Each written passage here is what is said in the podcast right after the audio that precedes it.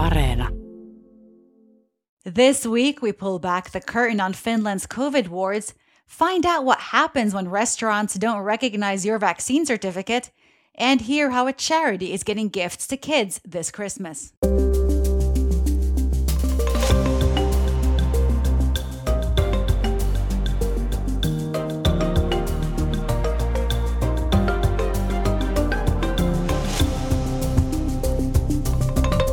Hello, and welcome to All Points North, the podcast that keeps on giving. I'm Zena Iovino, and joining me for this week's show is Ronan Browne. Welcome, Ronan. Thank you, Zena. Great to be here. And we are remotely here once again. Yes, like you said, the pandemic is stirring things up once again. Confusion about the new COVID variant, Omicron, seems to be outpacing actual information at this point. Yes, indeed. And this past week alone, we have seen Finland's daily cases hit record highs on three separate occasions. We have also seen hospitalizations rise to levels not seen previously during the entire pandemic, and there is an increasing number of infections being detected in children under 12. Yet, while all this is happening, Finland's vaccination coverage has stalled. Now, while there's anticipation about kids getting their shots, Government ministers like Annika Saarikko this week said that too many adults in Finland are opting out of COVID jabs. So I asked vaccination researcher Joonas Sivelä at the Finnish Institute for Health and Welfare what's preventing some people in Finland from getting vaccinated. He said everything from risk perceptions to convenience play a role. In the public debate and also quite a lot in the media debate, not being vaccinated is very often or almost always associated with some kind of anti vaccine sentiments or anti vaxxer movements. And this is, I think, where we go wrong.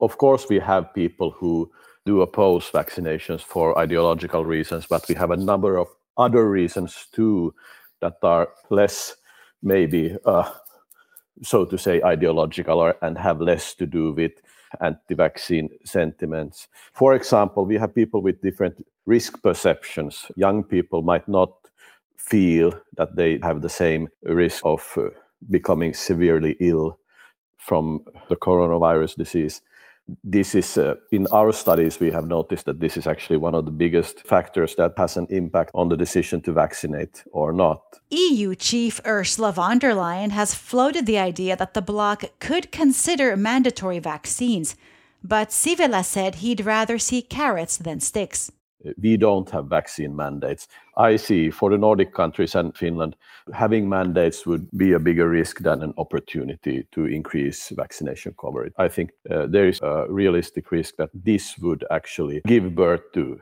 opposing views uh, relating to vaccinations, uh, directly or indirectly accusing people and putting blame and blame on people and sort of a pressure on people will probably not help the people who are not vaccinating to make a positive decision. So, in our Nordic context, I would definitely say that uh, we should continue with the sort of softer ways of, of trying to make a change. Uh, and we do also need to remember that, I mean, uh, of the people who are eligible of being vaccinated, more than 87% have taken the first dose and, and uh, almost 82 percent have, have taken the second dose. And I mean, this number is not decreasing. And that was Joonas Sivelä from Public Health Institute THL saying pressure and judgment won't increase vaccine uptake. That's right. Next, I want to talk about a story on our site that's really drawn our audience in. It's about life on a Finnish COVID ward. And I'm not surprised people have been eager to learn more about Finnish COVID wards. There's not been much behind the scenes coverage in Finland, especially in comparison to other countries. In fact, Finland has even been criticised for giving a sanitised picture of the pandemic. I talked to Yle journalist Satu Miettinen about what she witnessed on Päijät-Häme Central Hospital's COVID ward in Lahti. It's a mixed ward where some coronavirus patients take their first breath while others take their last. Let's listen. It's like you, you, you, you can really feel that you feel the death, but you also feel that people are alive, and you also feel in a way that these uh, nurses they are they are helping, and they are doing it from their heart. It's a very overwhelming experience, I have to tell you. Uh, I didn't realize before I went there that this uh, ward would have people who are suffering from different illnesses. Like there was people who were suffering from dementia, drug addiction, and then there were newborn babies. And I didn't realize that you could really see the whole variety of people who come to this ward. Satu said the nurses' commitment to their patients really stood out. There were many things that surprised me. Of course, I, I, I knew that they, it would be so that they, they have to change their clothes all the time. But when I saw it really, how they did it, so they just do it, did it.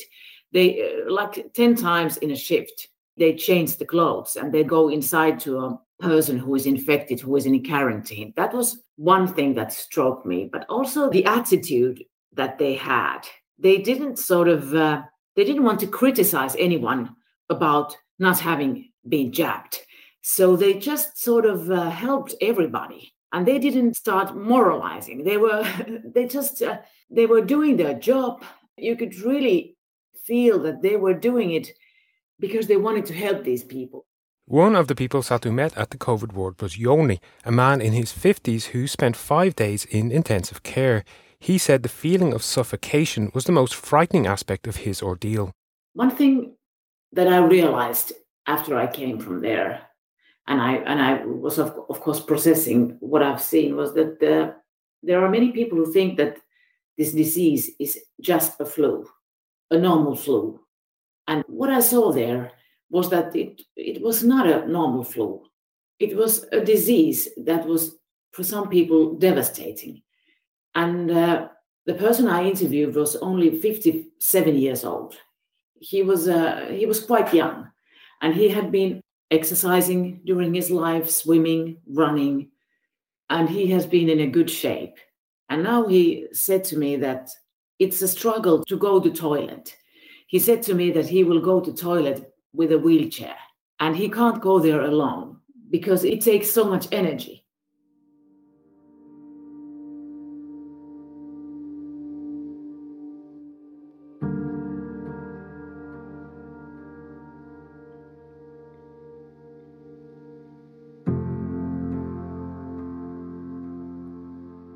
And that was Yle journalist Satu Miettinen talking to us about life on a Finnish COVID ward.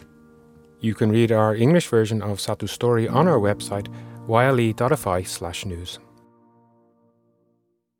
Should we take a look at what else has been making the news? Let's have a look. Finland will chair the Organization for Security and Cooperation in Europe, or the OSCE, in 2025. That year will mark the 50th anniversary of the 1975 Helsinki CSCE Cold War Conference. Finland is planning to go ahead with county council elections in January despite rising COVID cases. The Justice Ministry said the situation is different from last spring when the municipal elections were postponed as vaccination coverage is now higher. A cross party parliamentary committee said it recommends strengthening women's participation in national defence, but it said the nation's needs do not justify conscripting both men and women. The Finnish Defence Forces cancelled a planned Independence Day parade in the city of Lahti on December 6th, citing the worsening coronavirus situation. Last year's parade was also cancelled because of the pandemic. Contrary to popular belief, young adults are not necessarily more educated than older generations. The educational level among young Finns has dropped below the OECD average. Education levels have fallen since the peak years of the early 2000s, according to the Finnish Federation for Social Affairs and Health. Work on a long anticipated rail line that would link Finland's network with Sweden's could begin as early as next year. Finland and Sweden are somewhat unusual among European neighbors as they have a land border but do not have a passenger train connection. And the Finnish border guard found two men hiding under the trailer of a truck in the port of Helsinki. The two men, believed to be from Iraq, were found hiding in the trailer's axles by a patrol dog in what one official said was a potentially life threatening position. The University of Tampere said more than 100 of its employees will be made redundant following the conclusion of co determination talks. The university is looking to save some 14 million euros annually. And finally, a survey found that a majority believe fur farming in Finland is not acceptable in its current form, with women and younger people especially opposed to the practice.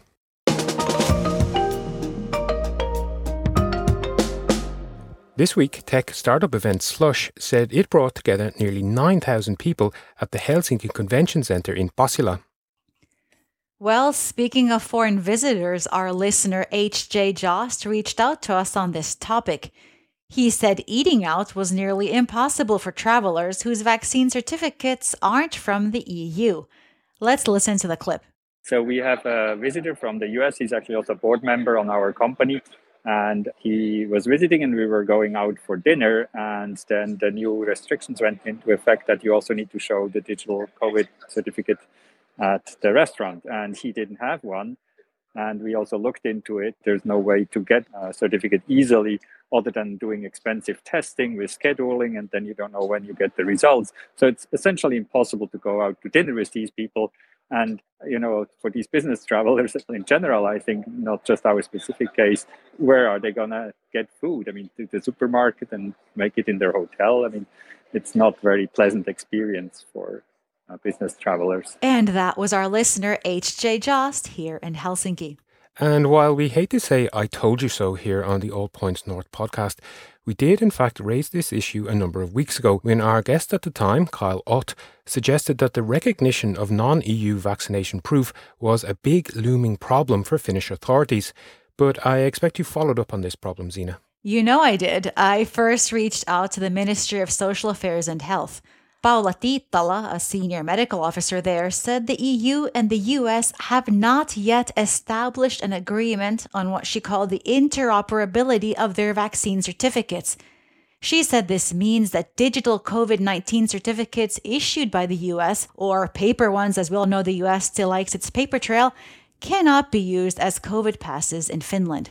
Well, this is clearly very impractical for travellers, and I'd imagine that a lot of restaurants in Finland which are already feeling bruised by the pandemic, would very much wish to welcome the customers they're having to turn away. Tell me about it. I also called up Business Finland since it's the state agency tasked with supporting Finnish companies and exports. Good. And what did they say? Well, Ronan, would you believe it? They said they were unaware of this problem. Well, they obviously don't listen to this show then. They should.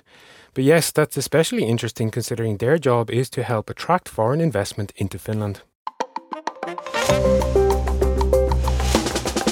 I can't emphasize just how much we love hearing from our audience. And that brings us to another listener who wrote us about the many issues they've had making appointments with private health provider Terveystalo in English, both via the phone and online. This listener said they've had booking issues with Terveystalo for three years and that they're particularly bothered because their employer provides occupational healthcare through the private provider. This listener said they're having to go to a Terveystalo clinic in person to book an appointment, which they said they'd rather not be doing since they're trying to limit social contacts. So I reached out to Terveystalo to find out what was going on. In the end, I got an email from their comms department saying that they had a glitch in their online booking system last week which may have temporarily restricted booking access for some customers. Well, that response doesn't exactly address the issues our listener mentioned. The problems people face when trying to book appointments is much more widespread and is something we have also previously covered on this podcast. It has even become a key point of debate ahead of next January's regional elections, and you can keep up to date on our website at yle.fi/news.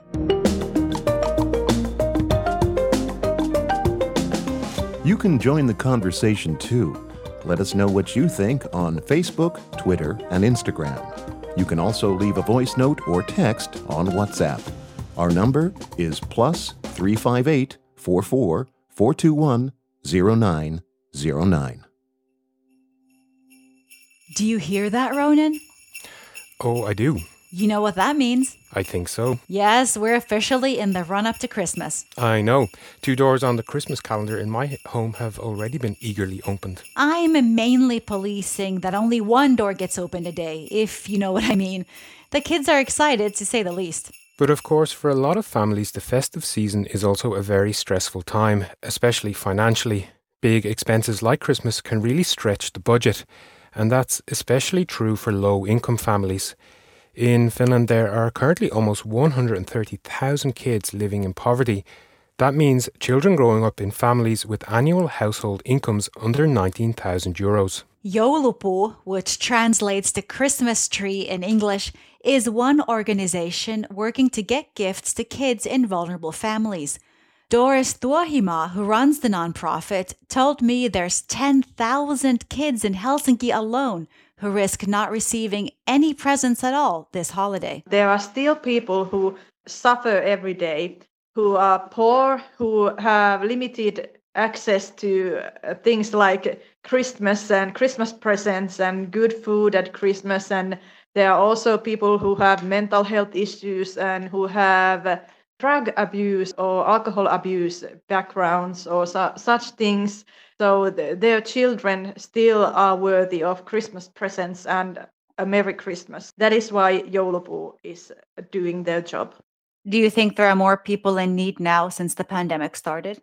Definitely. The people who have suffered before are suffering more, but there are also new people who had uh, things going well before coronavirus, but who are now in a compromised position and need our help. Joulupuu coordinates a network of 110 local gift gathering points around the country that work with local municipalities and churches to distribute the gifts. Local groups often channel presents to social services who pass them on to kids and teenagers. I also asked Doris what it takes to get involved. You find your local Joulupuu gathering uh, you can uh, see in our web page, uh, we have a small portion in English there, but there are a bigger Finnish site. So there is this page called Paikalliskeräykset, which means local gatherings. There you can see a list of gatherings and the name, names of cities where we have Joulupuu gathering. So if you see that in your city there is a Joulupuu gathering, you can participate by buying a gift that is suitable for a child or a youngster between ages 0 to 25. So you can choose uh, what age and gender you want to give gift to, and then buy the gift and find out on your own uh, city whether they want the gift wrapped or unwrapped and you can then bring it to local Joulupuu gathering point where they are collecting the gifts and then they will bring them to local youngsters and children in need. Uh, we are in a dire need of presents, and we also have e-joulupuu internet collection where you can donate money for good cause. So we will help the local kids and youngsters in, in need in other ways than just giving them a joulupuu present. So there is two ways of giving back. You can bring a gift to joulupuu gathering, or you can donate via e-joulupuu.fi. All right. Thank you very much, Doris, and the best of luck. And thank you. And that was Doris Tuohimaa of the Joulupuu Christmas Charity, which is aiming to deliver 100,000 gifts this year. You can find out more at joulupuu.org. That's J O U L U P U U dot O R G. We've already come to the end of this week's show. The weekend's almost here, Ronan. Any plans? Well, I think I'll find some small and socially distant way to celebrate Finland's Independence Day, which of course is on Monday, the 6th of December. And, Zena, little known fact here, the 6th of December also happens to be Ireland's Independence Day, or, well, kind of. The Republic of Ireland has a somewhat complicated path towards independence, but the Irish Free State came into existence on the 6th of December 1922. So I have something of a double celebration on Monday. I did not know that, Ronan. Thanks for enlightening me. As for this weekend, I'll be working, but I may squeeze in a documentary I scoped out on Yle Areena called Kids versus Screens. I think the title says it all. That sounds very much like something I might need to watch as well, so I might take a break from watching Pentu Live or Puppy Live and check it out too. Could you explain the canine joys of Pentu Live to our listeners who haven't yet had the pleasure of seeing it? I can, of course. It's an Yle Areena live stream that follows the lives of nine Labrador Retriever pups and their mother for eight weeks from birth. And it is the perfect antidote to those winter blues. That sounds almost too cute, Ronan. So thank you for joining me today. I'd also like to thank our producer, Mark B. Odom, as well as our sound engineer, Laura Koso, and of course, you, our audience, for listening to and supporting the show. Don't forget to like, subscribe, and leave a nice review, and to check out our website at yle.fi slash news. Bye! Bye.